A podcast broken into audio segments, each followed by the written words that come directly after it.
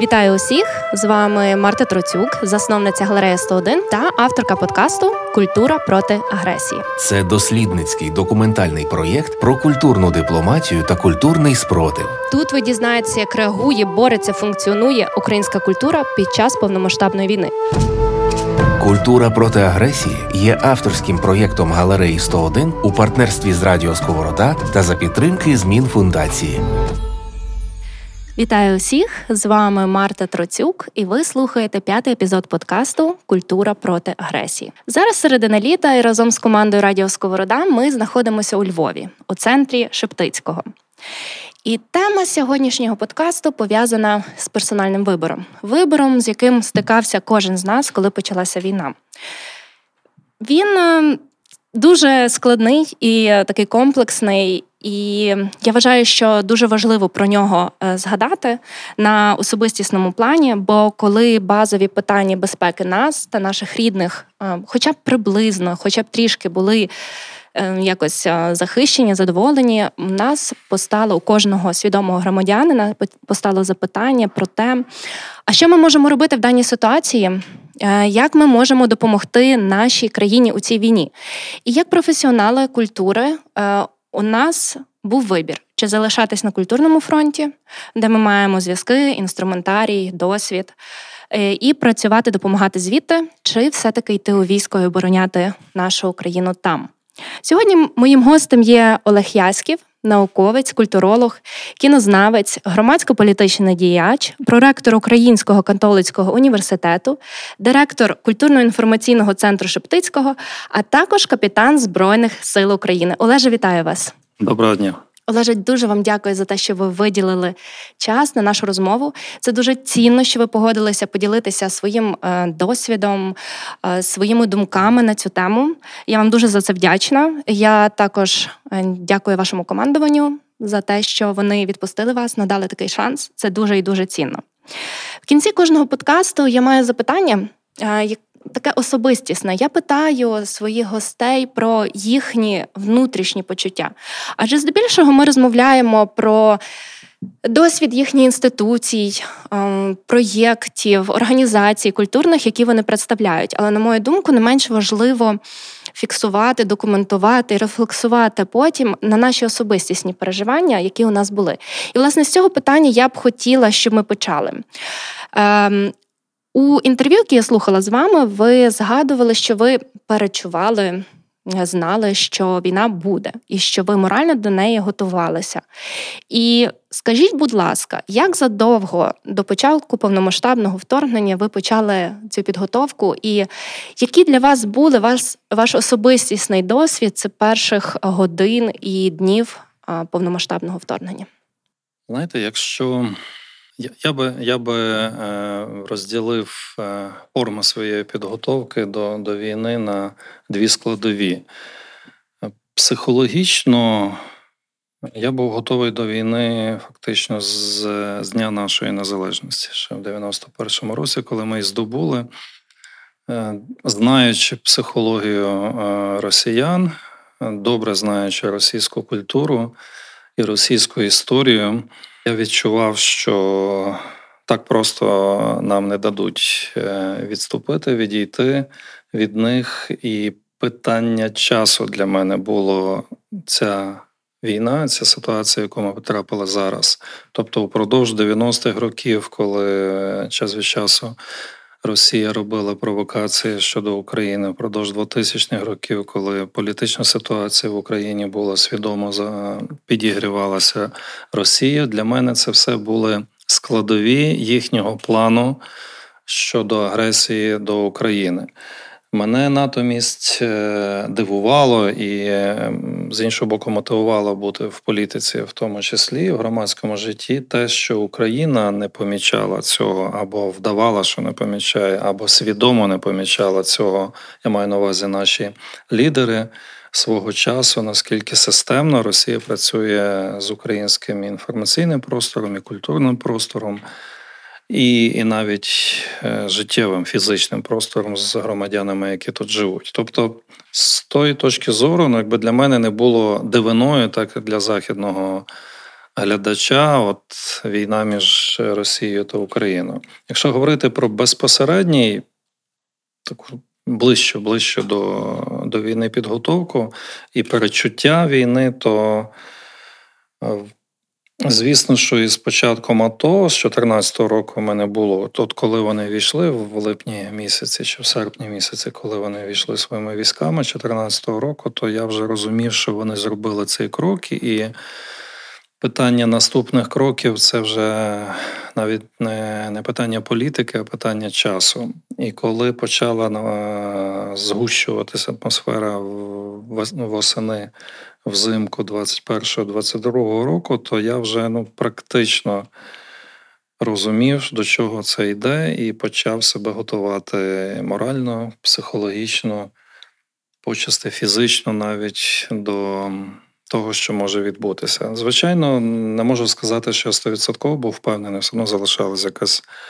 Віра в їхню раціональність незначна, що вони все ж таки е, зупиняться на останній лінії. Ну, але тим не менше, всі більшість своїх якихось рішень, які я тоді робив, ці місяці перед війною, вони були ну, в проекції того, що відбудеться найгірше. Тобто це були місяці?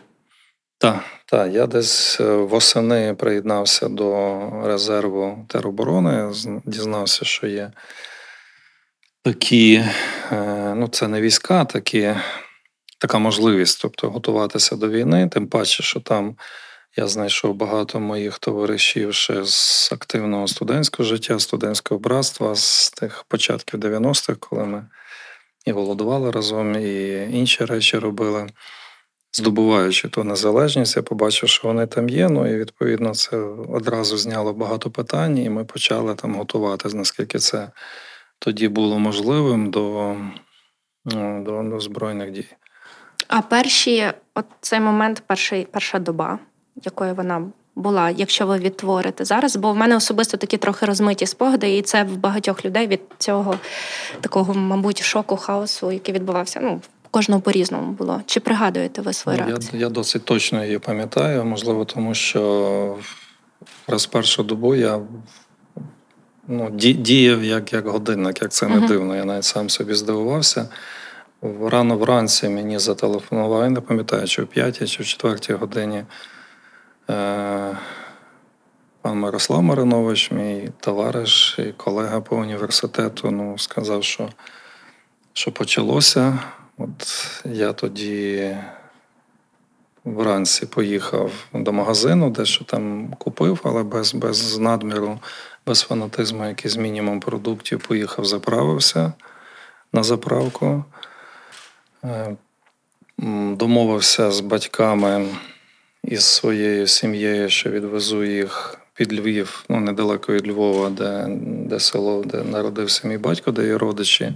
Просто умовив їх поїхати. Хоча дружина залишилась у Львові, відвіз їх, повернувся додому. І очікував, я знав, що прийде повідомлення нашої групи староборони ну, на збір. От І в 11 годині, здається, прийшло це повідомлення, збираємося, взяв там мінімальні речі і поїхав, прощався з дружиною і поїхав на збір на наш пункт збору. Угу. А потім вже почалася активна комплектація нашого батальйону. Ну, В той же день вибув на місце дислокації, яке було під Львовом. І ми почали зведення нашої, нашого батальйону. За два дні його закінчив. Повертаючись до питання вибору, з моїми колегами ми не дискутували, швидше обговорювали, ділилися думками щодо цього запитання. Тому що з однієї сторони, коли ти розумієш, що ти як професіонал культури, володіючи інструментарієм, контактами, ви взагалі немає жодного сумніву у вашій ефективності з вашим досвідом, вашою посадою у тому, що ви могли б бути дуже ефективні е, на культурному, на інформаційному, можливо, навіть дипломатичному фронтах, але все-таки зробили вибір у е, військовий вибір, так? І всі ми також розуміємо ці аргументи. Кожен усвідомлює, що якщо ми не виграємо цю війну і не повернемо наші території, то ні для чого більше не буде сенсу. Тому це першочергове. Чи могли б ви поділитися своїми роздумами і на тему того вашого вибору іти все-таки е, у військо? Е, які аргументи ви собі якби озважували, так? Чи це був складний для вас вибір? Наскільки він був для вас очевидним і інтуїтивним? Для мене не був очевидним. Він швидше.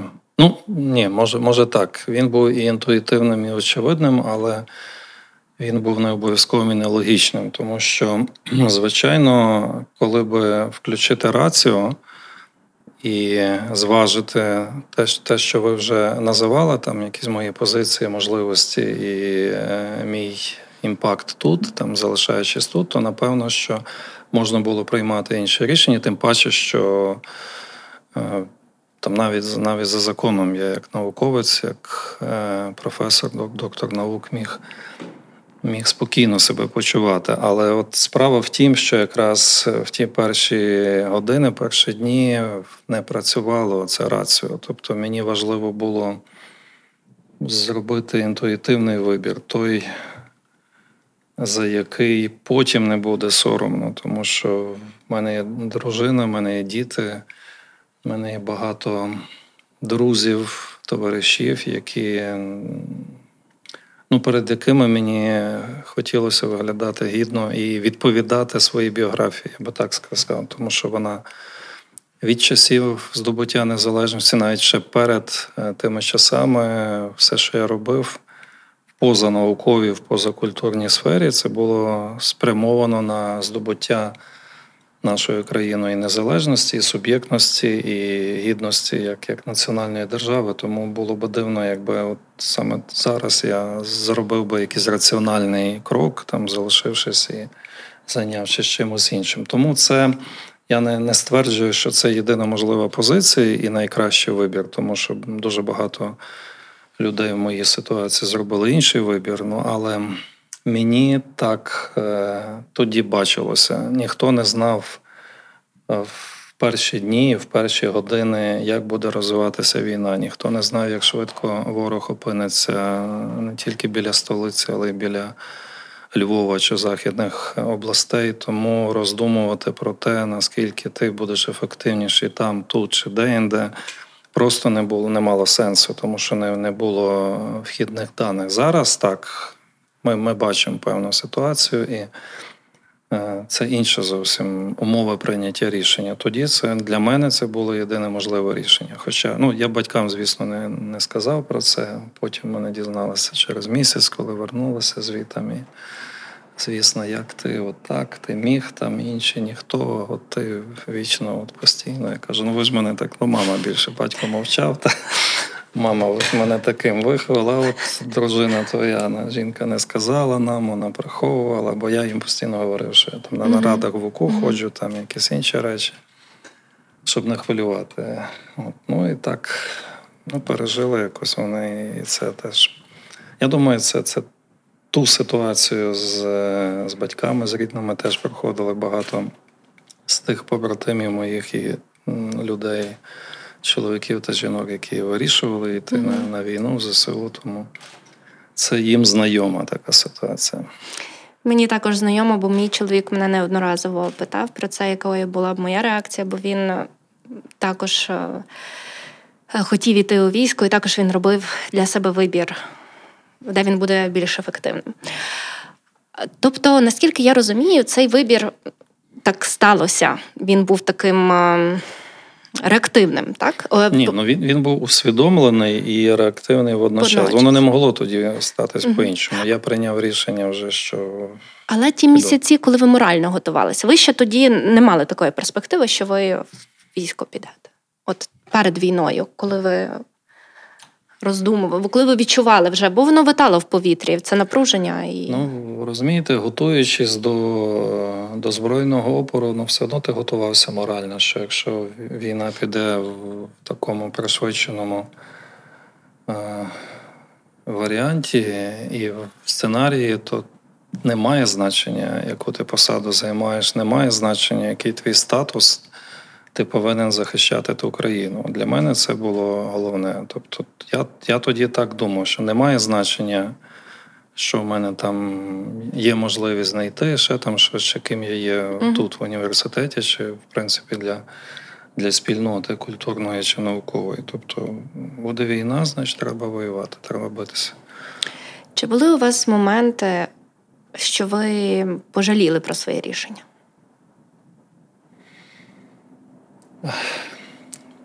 Щоб пожаліти, ні. Ем, є моменти такого різного. Це це дуже довго вже триває uh-huh. війна, і дуже різні відтінки емоцій, е, зближаючись з військом, виростаючи в військо, навчаючись чогось, ще бачачи досвід, як працює.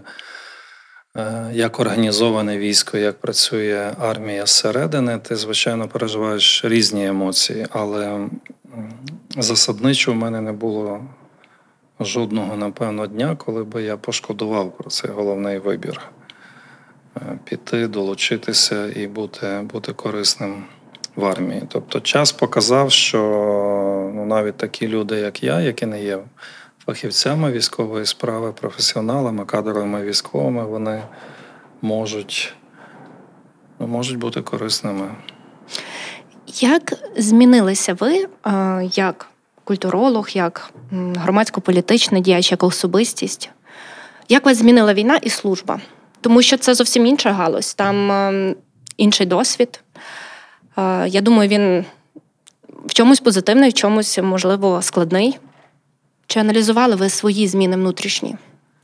Аналізував, і знаєте, я думаю, що практично не змінився. Тому що, якщо говорити про звикання до якихось е, незручностей фізичних, психологічних, ну то я і раніше був достатньо невибагливою людиною і міг витримувати різні ситуації, як фізичних навантажень, так і психологічних. Тому тут я просто зайвий раз так от перевірив себе, що окей, типу, от я можу, я можу це інше, я можу так адаптуватися, можу жити в дуже простих умовах і не не особливо не страждаючи. Тобто, це.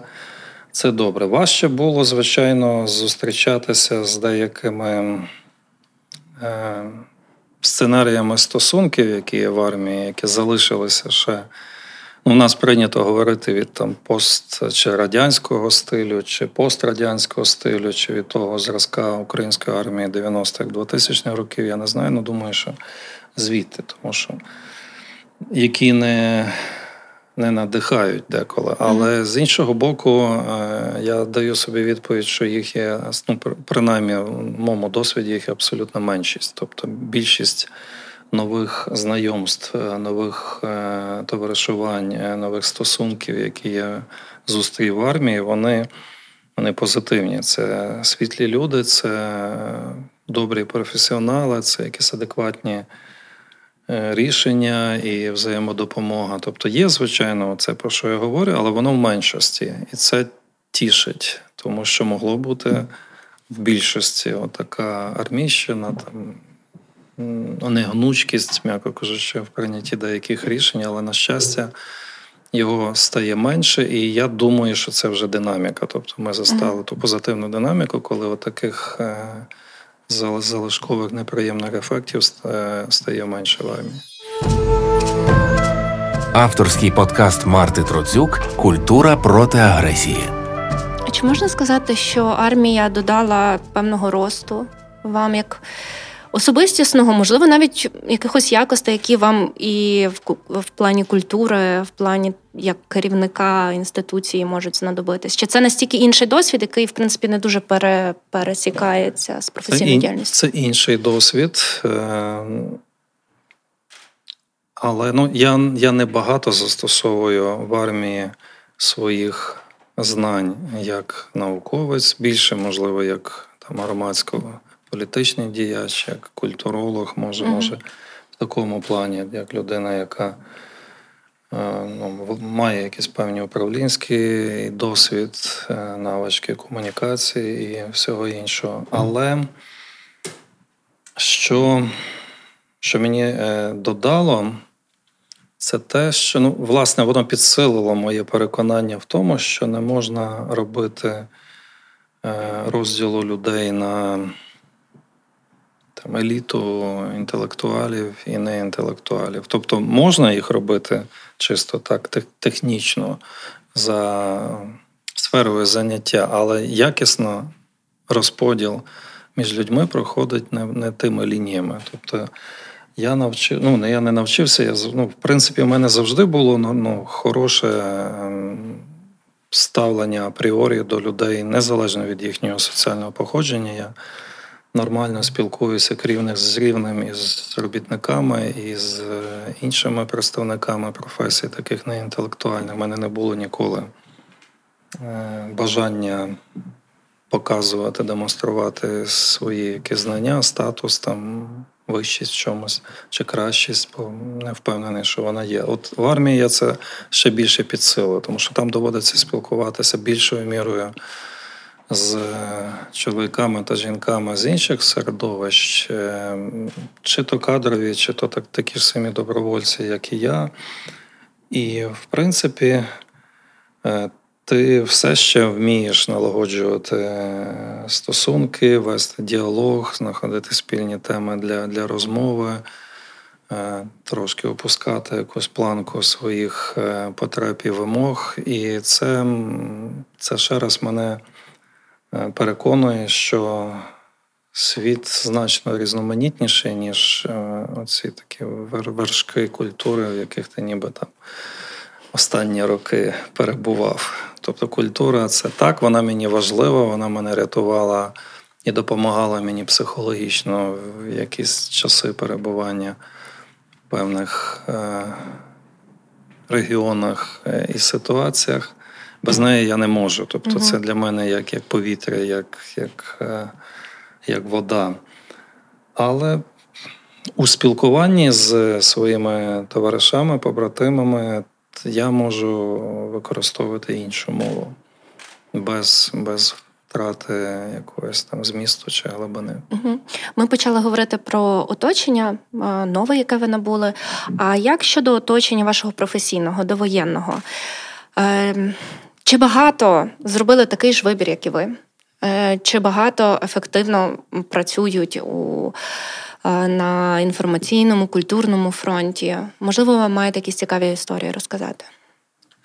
Ну, я не володію цілою статистикою по Збройних силах України. Ну, з того, що ми бачимо в інформаційному просторі, так є чимала частина, скажімо так, інтелектуалів, людей е, розумової творчої е, праці, які пішли чи добровольцями, чи погодились на мобілізацію, але пішли в всякому разі.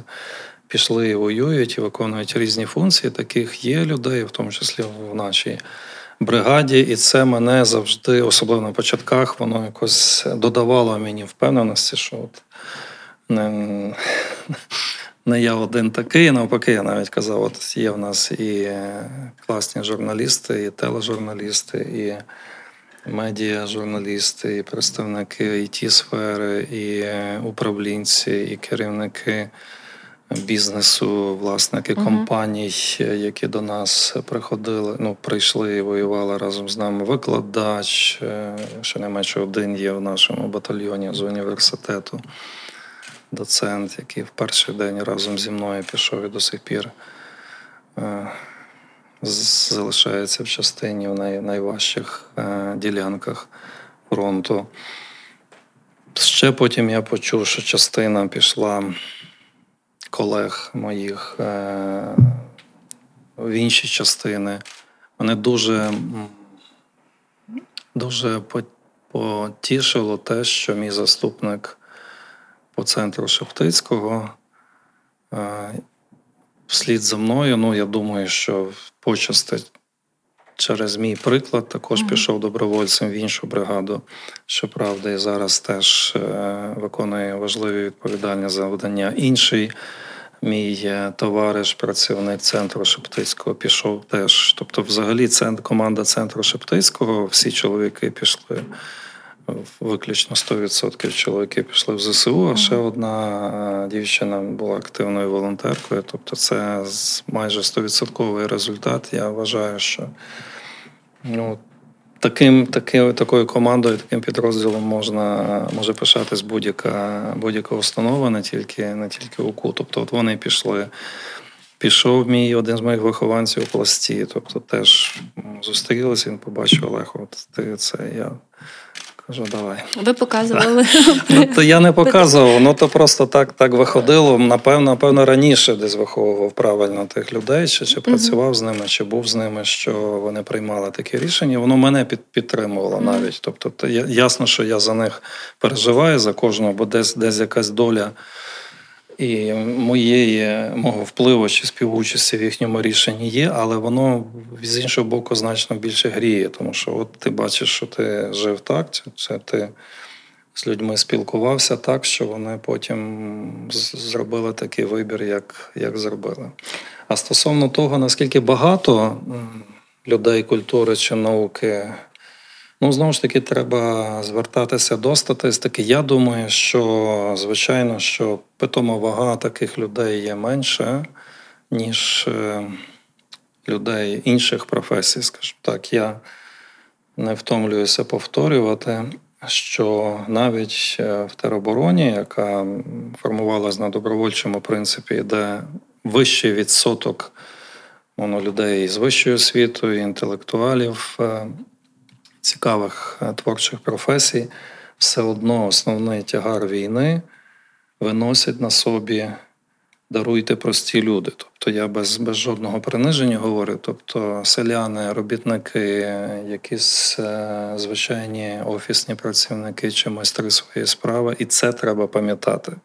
Всім пам'ятати, в тому числі працівникам культури чи науки, чи ким би вони не були що захищають, виборюють незалежність, е, тратять своє здоров'я і життя більшою мірою в більшості. Це люди, яких вони може в звичайному житті там з ними не спілкуються чи не не дотикаються, але це це справді народна війна, і народ е, е, воює, і народ іде, і народ мобілізується. Тому я чітко це розумію, пам'ятаю ніколи не е, не роблю зворотнього якогось ефекту, що такі, як я, там творять е, найбільший імпакт. Ні, це ні. Це, це власне прості люди. Я все життя, допоки буду жити, буду вдячний кожному, навіть най, най такому, скажімо так,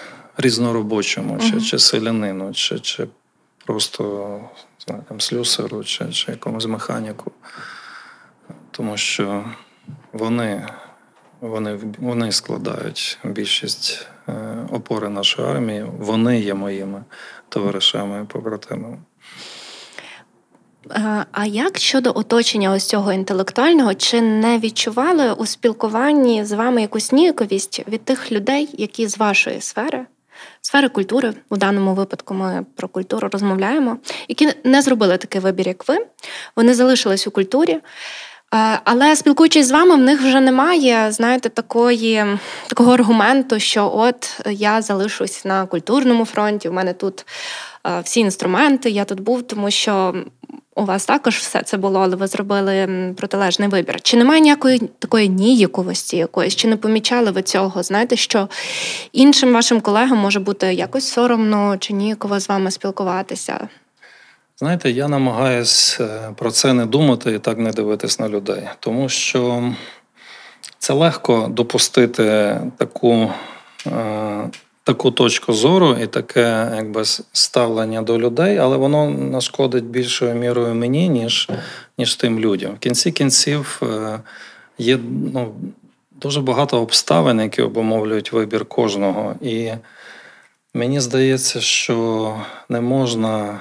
На прикладі своєму, чи навіть на прикладі тих, які роблять значно більше в армії, ніж я, і пішли добровольцями. Mm-hmm і несуть більше випробувань, страждань, ризиків, не можна судити. Це якраз от е, чи засуджувати, чи навіть оцінювати так. Це якраз от той варіант, коли християнські заповіді вони працюють, е, вони доречні. Тобто, можливо, ця людина, яка не, не зробила інший вибір, вона буде більш ефективною тут. Я ж не знаю. Може, може ні, може і так. Mm-hmm. Може в неї інші якісь обставини. В кінці кінців в кожного чоловіка чи жінки є свій якісь е, свої майже рішучості, uh страху, там баланс між тими е, речами. І я не хотів би, щоб я був суддею в таких випадках, uh тим паче, що я справді є. Можливо, ті, хто справжні герої, але я думаю, що справжні герої, ті, які е, не воюють просто, ті, які здобувають те, що ми здобуваємо. Якщо він справжній воїн, він ніколи не буде так на людей дивитися. Він змовчить, він на інше зверне увагу і може в загальному щось таке сказати щодо там політики держави, mm-hmm. щодо якихось інших речей, але не думаю, що він. Що в нього буде сили, бажання чи настрій е, дивитись так. Тому я намагаюся не не помічати в очах своїх колег е, ну, чогось, що не виходить, що, що виходить за межі нашої чи професійної розмови, чи товариської, mm-hmm. чи іншої. У мене багато товаришів лишилося поза межами ЗСУ, і не тільки колег, але й друзів багато залишилось. Ну то, то що? Дякую за відвертість. Це дуже цінно. Ем, Тепер я б хотіла вас розпитати про інституцію, яку ви очолюєте, і про першу реакцію. Ем, попередніх подкастах, до речі, друзі, дякую за те, що нас слухаєте. Це п'ятий подкаст. Є ще чотири перед цим. Надзвичайно цікаві, дуже цікаві спікери теми. Будь ласка, переходьте е, та слухайте інші подкасти після цього. Отож, у попередніх подкастах ми часто розмовляли, обговорювали, е, як реагували інституції на повномасштабне вторгнення. Чи вони готувалися до цього якось? Більшість, хоч якось готувалася. Ну тобто інколи це були наради за день-два до, інколи це була якась ґрунтовніша підготовка і обговорення. В кожного своя історія, е, і в кожного особливо своя історія реакції. Як швидко ем, інституції мобілізували якісь своїх колег, чи вони їх відпускали додому, чи вони збиралися. Як реагувала взагалі е, інституція ваша, центр Шептицького у перші дні? Перші тижні до перших, можливо, двох місяців. Як це було? Ну, я можу сказати за за, ну, якби за дві інституції: за центр Шептицького і за університет, так, так. оскільки як е, член ректорату я був е, дотичний до всіх рішень до підготовки університету до війни. Почну з університету. Ми дійсно ретельно готувалися до цієї ситуації, так само, як свого часу УКУ, напевно, найшвидше відреагував на ситуацію з ковідом. Системно мається на увазі і щодо зміни графіків навчання, підготовки аудиторії, всього іншого так само. І щодо війни ми, ми обговорювали можливо імовірну війну ще, напевно, за місяці 4-5. Тобто і розглядали різні сценарії, яким чином діяти. Е, і інститут, ну, і під підрозділам університету, і людям, зокрема, і прогнозували, що будуть і біженці, яким чином надавати їм допомогу. Тобто е, слід визнати, що УКУ дуже ну, якби, ретельно і достойно готувався до початку цієї ситуації. Інша справа, що якби коли почали все, ну я казав ще перед тим, що от. Друзі, ви залишитесь тут щось робити, чи тут, чи чи кудись там в найгірших сценаріях там рухатися в інший бік, а я поїду ну, в інший бік. Тому, тому що відбувалося в перші дні після початку війни, я не можу сказати, бо мене не було тут фізично. Просто ну знаю, що штаб працював, був сформований дуже швидко. Всі, хто залишилось у Львові, збиралися, намагалися погасити паніку, організувати по можливості навчальний процес, науковий процес. Це це, це те, що на на рівні університету робилося. Е, щодо центру Шептицького, то от я, як вже казав, мій заступник за кілька днів після мене теж пішов. Е, залишилося от ще один мій колега також дуже швидко почав працювати з однієї з частин, ще в такому напів цивільному, скажімо, форматі, але вже працював і виконував певні задачі. Тобто ми швидко переключились на військові рейки, але але це дозволило тим, хто залишалося. Ми ще проводили плановану діяльність, культурні проєкти ми мали. Цілу низку дуже хороших Ютуб е, діалогів, лекцій з брали в одній участь. Так, так. От ми це проводили. Я вже будучи в армії, мій товариш, будучи тут, але теж співпрацюючи з армією, але він мав можливість технічно записувати ці е, ці ютуб сесії. Тобто, ми ми до літа практично, наскільки це було можливо в ситуації України, провадили свою діяльність. Дівчата залишалися, поєднували волонтерство з інформаційною політикою центру Шептицького з іншим. Тобто можна сказати, що ми якби так не згорнули свої діяльності.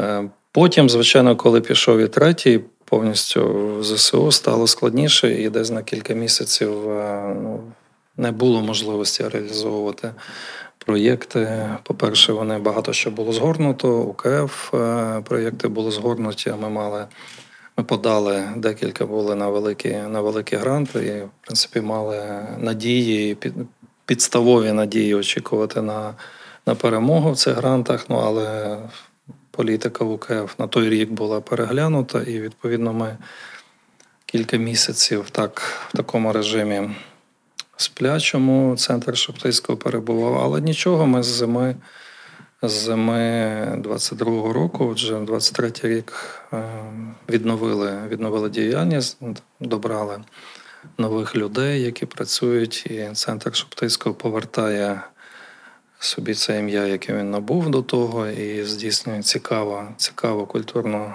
просвітницьку діяльність. Е, ну, без, без нас я там по можливості, наскільки це в мене випадає нагода, то координую цей процес, але основу його здійснюють ті дівчата, які Залишились. залишилися тут. Та. Культура проти агресії на радіо Сковорода.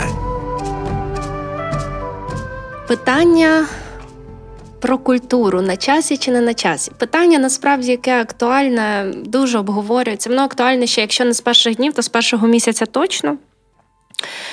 Не раз його обговорювала з колегами, обговорювала з іноземними колегами. Хотілося б почути вашу думку і перспективу щодо цього питання. Ну, безумовно, культура на часі. Я ні, ніколи не мав сумніву, і історія нам про це говорить, що культура не на часі під час війни. Це, Це дуже популістське гасло, твердження навіть е, може навіть і шкідливе. Тобто інше питання, яка саме культура, які фокуси ставити, де концентрувати фінансові і людські зусилля в культурі, це вже інше. Це вже питання до, до, до тактики, можливо, наших відповідних е, інституцій. Але я ніколи з самих початків не був прихильником е, відміни культури в часі війни і тотально воюючої країни. Чому? Тому що я все одно переконаний, що навіть якщо забрати всі гроші, які виділяються на культуру, і е, виділити їх на ЗСУ, то характер нашої війни саме з Росією, з таким важким. Е, важким супротивником, е, воно не не, не дасть нам вирішального, вирішальної переваги з цим ворогом. Тобто ми просто обезкровимо культуру, а ефект е, зміцнення ЗСУ ну він, він якийсь буде, але він не буде вирішальним. Тому я не думаю, що культура це те, на чому варто економити тотально. Інше питання, що культура це теж сигнали, сигнали суспільства. Тобто, що що робиться свого ну, культура вона має поза поза інтелектуальним якимось місію, також терапевтично, звичайно. І в перші місяці війни більшість хто залишався там вдома біля екранів, чи навіть виїхавши за кордон, вони для них культура була важлива. А записи навіть там Ютуб, якихось програм, каналів, поява нових каналів це ж теж е, нова культура українська. Воно було дуже важливим. Тобто, уявіть собі, якби не розцвів е, так україномовний Ютуб, коли би всі оці блогери, ініціативи, все кудись пішло, там чи волонтери, чи в ЗСУ, чи чи просто би нічого не робило, тому що от війна, і нам нам не випадає робити mm-hmm. якісь канали про історію, про культуру українську, про ще щось. Ну наскільки бідно було би, наскільки б важко було б людям. Тримати свій дух е, на рівні, тому ну це теж культура. Так само відродження е, театральної діяльності, виставкової діяльності це також потрібно. Е, навіть навіть кінодіяльності. Хоча кіно це дуже такий важковаговик, це дорога, дорогий продукт і кіно. Тому тому воно так і кидається в очі суспільства, бо одна справа там профінансувати якусь виставку, інша справа профінансувати фільм чи, чи телесеріал. Це зовсім інші кошти, і люди реагують на ті великі суми. Але якби цього всього не було, ну було би нам дуже важко щось е, протиставити нашому ворогу на інформаційному полі. Думаю, що ви це точно ще краще за мене знаєте, наскільки важливо було експортувати нашу культуру на захід, і то, чому не те, що було створено раніше, а нові продукти, тобто актуальні продукти, і тим самим е, ну, фактично здійснювати війну на культурному фронті, війну за спадщину, війну за наш живопис, за нашу літературу, за нашу архітектуру, за наше кіно в тілі. Радянської чи, чи колишньої Російської імперії, тобто це теж мусив хтось робити, і на це теж треба певні кошти, зусилля і політична сміливість, що там суспільно-політична сміливість такі речі робити. Тому я спокійно ставлюся до тих дискусій. Звичайно, що е, не вважаю, що сигналами для нашого суспільства мають бути якісь ну, невисокої проби продукти, на які держава виділяє. Е, ну, там, відносно великі кошти, невиправдано, можливо, е, виділяє саме на цей продукт, а не на не на щось інше. Це вже до дискусії професійної, можливо, але зваженої дискусії з аргументами тої чи іншої сторони, як воно має бути. Але ну я не хотів би, щоб ми вбили під час війни наш кінематограф, чи вбили нашу музику. Ви подивіться, як наша музика навіть без там, думаю, державної підтримки, як розвивається, наскільки то не тільки пов'язано з війною, воно до війни вже почало підійматися, але наскільки в нас е, багата сучасна музика і кліпова культура, і власне музика, музичний матеріал це я думаю, що це феномен, який. Взагалі недооцінений у світі. У нас може одна з кращих музичних е, палітр в світі. Ані росіянам, ані нашим багатьом західним сусідам і близько далеко до нас по якості музики, яку ми маємо зараз. Тобто, і це це результат уваги е, наших інституцій культурних до музики, або принаймні не заважання їм. Uh-huh. Ринок, Ринок сприяв цьому. Тому я думаю, що і в кіно ми повинні рухатися. Так повільніше, ну тому що війна, кіно це дорого, і ясно, що в часі війни не може бути мови про таку ж кількість фільмів, е, як би мало зніматися до війни, там mm-hmm. чи після війни буде, але зовсім згортати це також не ну мені здається неправильно. Багато моїх колег у розмовах вони жаліються, що. Е, немає у нас в державі достойного фокусу на культуру у час такої і інформаційної війни, і культуру і війни на культурному фронті. Е, жаліється щодо політики нашої держави. Це не зовсім тема нашої дискусії, але трішки хотіла б запитати у вас про це. От, Наприклад, коли УКФ забрав кошти, так повністю всі нічого припинили свою діяльність. Вони здається, потім вони потім відновили трішки, але все рівно, тобто культура завмерла на рівні держави на якийсь час. І зараз остання риторика така, що шукайте позабюджетні кошти. Чи зви чи згідні ви з тим, що представники культури, креативних індустрій не повинні розраховувати у цьому на державу, а шукати самі е, позабюджетні кошти? Ви знаєте, УКФ це це феномен, який успішний феномен, який був створений в Україні, і УКФ привчив е, наші культурні інституції до таких хороших дотацій з боку держави. І він дійсно дав великий імпульс е, нашій культурі. І люди за кілька років, бо КФ там декілька років буквально працює, люди звикли що от е, має бути має бути підтримка. ну, Згадаємо до УКФ культурні інституції так і жили, шукаючи якісь або спорадичну підтримку з боку держави, або приватні якісь кошти, і і культура не зовсім справлялася з тим завданням. Тому я не думаю, що все може вирішити приват, приватний інвестор. Не, не, Не думаю, що От політика УКФ вона була дуже вдалою. Інше питання, що сталося в 22-му році, я не маю точних відповідей, чому так відбулося, але думаю, що це був теж теж е, наслідок, ну якщо не не, не паніки, то розгубленості, коли там кошти з УКФ були забрані на на інші статті бюджету, витрат, можливо, військові, можливо, якогось іншого характеру. Потім, коли якби війна ну, набула іншого характеру, і всі зрозуміли, що вона надовго і є підтримка західних партнерів, тоді якби УКФ перезапустили і почали повертати і кошти, і і конкурси, і цю політику завернули. Тому не можна сказати, що це було наслідком свідомої. Політики влади нашої, от вигубити культуру в 22-му році. Ні, швидше всього, це було таке рішення, яке приймалося в складних стресових умовах, і, напевно, не тільки від УКФ забрали кошти, а я знаю від бібліотечної сфери і від інших також, якби. Нарізала ті кошти для найважливішого. Тому я поки що не бачу симптомів того, що держава системно хоче нашкодити нашій е, нашому... Ні, ні. Я власне так. також не маю тут сумнівів, але фокус перед е... немає розуміння важливості. Таке відчуття складається, що от в політиці нашої держави немає розуміння, наскільки важливий інформаційний культурний фронт. І тільки ті представники культури, які дуже сильно в це заглиблені і бачать, наскільки Росія вкладала дуже багато коштів.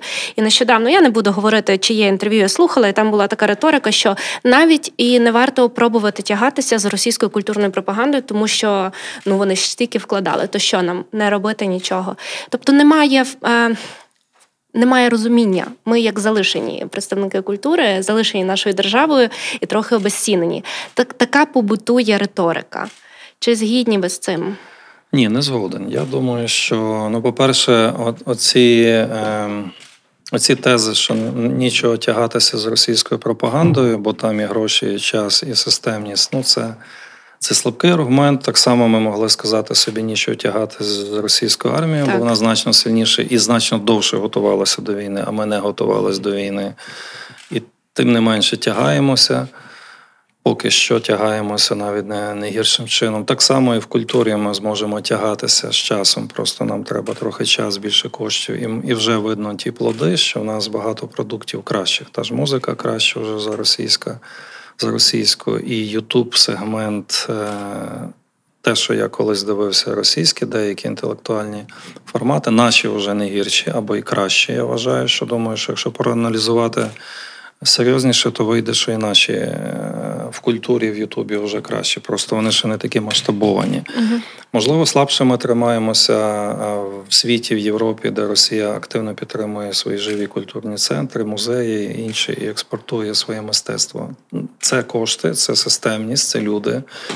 Цього в нас поки що мало, але це на нас доганяється. Так що прийде час після, після війни. Ми швидко дуже наздоженемо і переженемо. Е, наших е, наших ворогів. Тому я думаю, що ця думка, що е, це просто коли люди активні дуже в чомусь, коли щось люблять і недоотримують силу інших різних причин, їм здається, що їх недооцінюють. Таке саме можна сказати, можливо, навіть з більшими підставами щодо української науки. Так як знищувала я як науковець все життя практично в науці, працював так, як знищували науку, ну навіть культуру, можу сказати, не не знищували чи не не недооцінювали, скажімо так. Бо от в культурі є відчуття, що її недооцінюють, її ваги, важливості, а науку нашу просто в 92 тисячні. І зараз тільки прийшли до важливості, от що в нас було там високоточне військового призначення наука, і ракетна, і приладобудування, і матеріалознавство, і ядерні певні речі. А це все ну просто знищувалося. І добре, що щось ще залишилось. Тобто тут можна навіть закидати нашим владцям, що вони свідомо цього не робили, на відміну від нашого ворога, який системно врятував себе науку, перебудував її, підтримував, і вона дала їм ті результати, які вони вимагали: ракети, там, нову техніку і все інше. Тобто я не бачив е, в культурі, я бачив недо, недооцінку, так, е, особливо в 90-ті 2000 культуру обходили боком. Це було не престижно, це було не комерційно, не привабливо, ну, що вкладати в культуру. Е, зараз же я не ну, у мене немає відчуття такого, що от свідомо сидять там міністри чи, чи якісь інші чиновники от кажуть, да, ну, нам треба ту культуру українську от, саботувати. От нема саботажу. В науці, е, можливо, теж нема саботажу, але дай Бог її вивести з того рівня, на який її було опущено. В промисловості, можливо, військовій, є десь саботаж, ну, але це вже тема окремої розмови, і, напевно, з фахівцями, які в цьому, в цьому більше більше компетентні. Але я думаю, що можливо у нас культури так багато, що йде вже конкуренція, що не не встигає е, і державна машина, і приватний е, умовний інвестор. Е, всюди інвестувати, що це вже йде боротьба між самими культурними інституціями чи ініціативами, хто якби хто виживе, хто випливе, uh-huh. хто хто залишиться актуальнішим. І це теж можливо нормально, що такий ринок, що тиск зсередини твориться, але з'являється відчуття, що в нас недофіну... ну, недофінансовують, бо грошей на всіх немає. uh Просто і не буде. Просто значить, хтось мусить залишитися. uh Або кращий, е, креативніший, корисніший, е, або об'єднуватися, або ну, це ринок, і я думаю, що він дуже динамічний в культурі. Тому я би таких апокаліптичних сценаріїв не виписував. Та ну справді важко. Суспільство вже півтора роки воює, і думаю, щоразу наші керівники чи чи управлінці е, топові вони оці пазли складають, розкладають, як що зберегти деякі акценти, розставити, щоб найголовніше підсилити військо і в той же час зберегти інші баланси в суспільстві. Тому це не навряд чи зараз комусь до до того, щоб знищувати щось цільово. Угу. Авторський подкаст Марти Троцюк Культура проти агресії.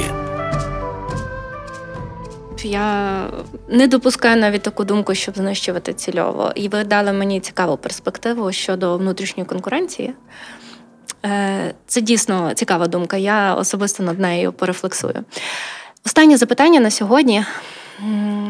Також традиційне, яке я задаю у кожному подкасті своїм колегам, гостям.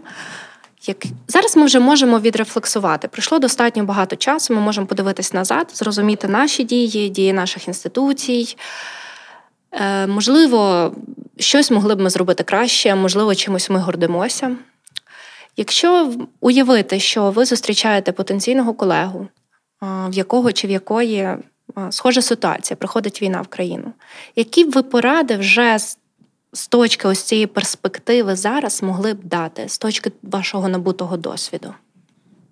Мова йде про закордонного колегу, так? Чи? Закордонного колегу. Закордонного, допустимо, приходить кудись війна, і вони стикаються з тим, з чим стикнулись ми. І тут поради, можливо, ви можете дати і особистісні, бо в нас питання сьогодні щодо персонального вибору, але також як керівник інституції. Перше, я би сказав е, не боятися і покладатися в першу чергу на на свої сили, на сили своєї країни, не надіятися на, на допомогу союзників і партнерів. Друге, я би сказав, що щодо інституції, що не бійтеся, що все замре. Не замре, культура залишиться, життя залишиться. Я би сказав так, побачити, що все буде працювати. Якщо це не буде тотального знищення, то і все повинно працювати. Просто сприймайте це е, за, за нормальне. Ресторани, кафе, кінотеатри, галереї вони будуть працювати. Тобто, це якби нормальна оця тилова сторона війни, і це це закладено в психологію людини. Тобто, я би сказав, приймайте цей вибір, ні в якому разі не здавайтеся одразу, тому що це буде історичний сором для країни на багато uh десятиліть. Е, Боїтеся,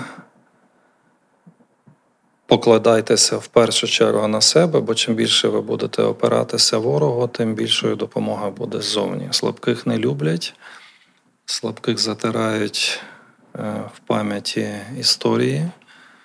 І якби ми були слабкі, ми б як держава вже зникли давно. І ну, була б якась Україна там в якомусь форматі, але це було б зовсім не те. Дякую дуже, Олегу, за дуже цікаву, відверту розмову. Е, дякую слухачам за те, що ви нас слухаєте, за те, що пишете відгуки. Це дуже цінно. Я заохочую вас поширювати цей подкаст. Це нам дуже допоможе, це дуже важливо. І нагадую, що даний подкаст створений галереєю 101 у колаборації з Радіо Сковорода та за підтримки Фундації Змін. Почуємося. Дякую, дякую, Марта, за запрошення. Тримаємося і до перемоги. Тримаємось до перемоги. Бережіть себе.